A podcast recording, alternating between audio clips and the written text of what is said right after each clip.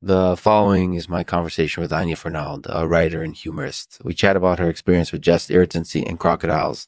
She tells us about the challenges of writing for a humorous podcast and shares some of her own experiences with irritants in life. Thanks for listening. We're brought to you today by Necktie Leets, the best way to keep your neckties looking sharp all year round. Hey, Anya, thanks for taking the time to chat with me. No problem, Lexman. How are you?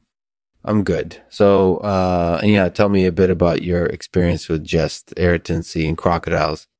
Uh, that's an interesting question. To be honest, I haven't used jest all that much myself, but I've heard a lot of people say that it's a great tool for developing mocking chops. Irritancy, on the other hand, seems to be more about being cheeky and irreverent. I've never encountered a crocodile, but I imagine they can be quite pesky. Well, that was certainly a fascinating conversation. Thanks for talking with me, Anya. No problem, Lexman. It was my pleasure. Thanks for listening to the Lexman Artificial Podcast. If you've enjoyed this episode, please share it with your friends on social media or leave a rating and review on Apple Podcasts. I would really appreciate it. As always, we end the podcast with a poem. This week, I'm featuring Clark Stanfield.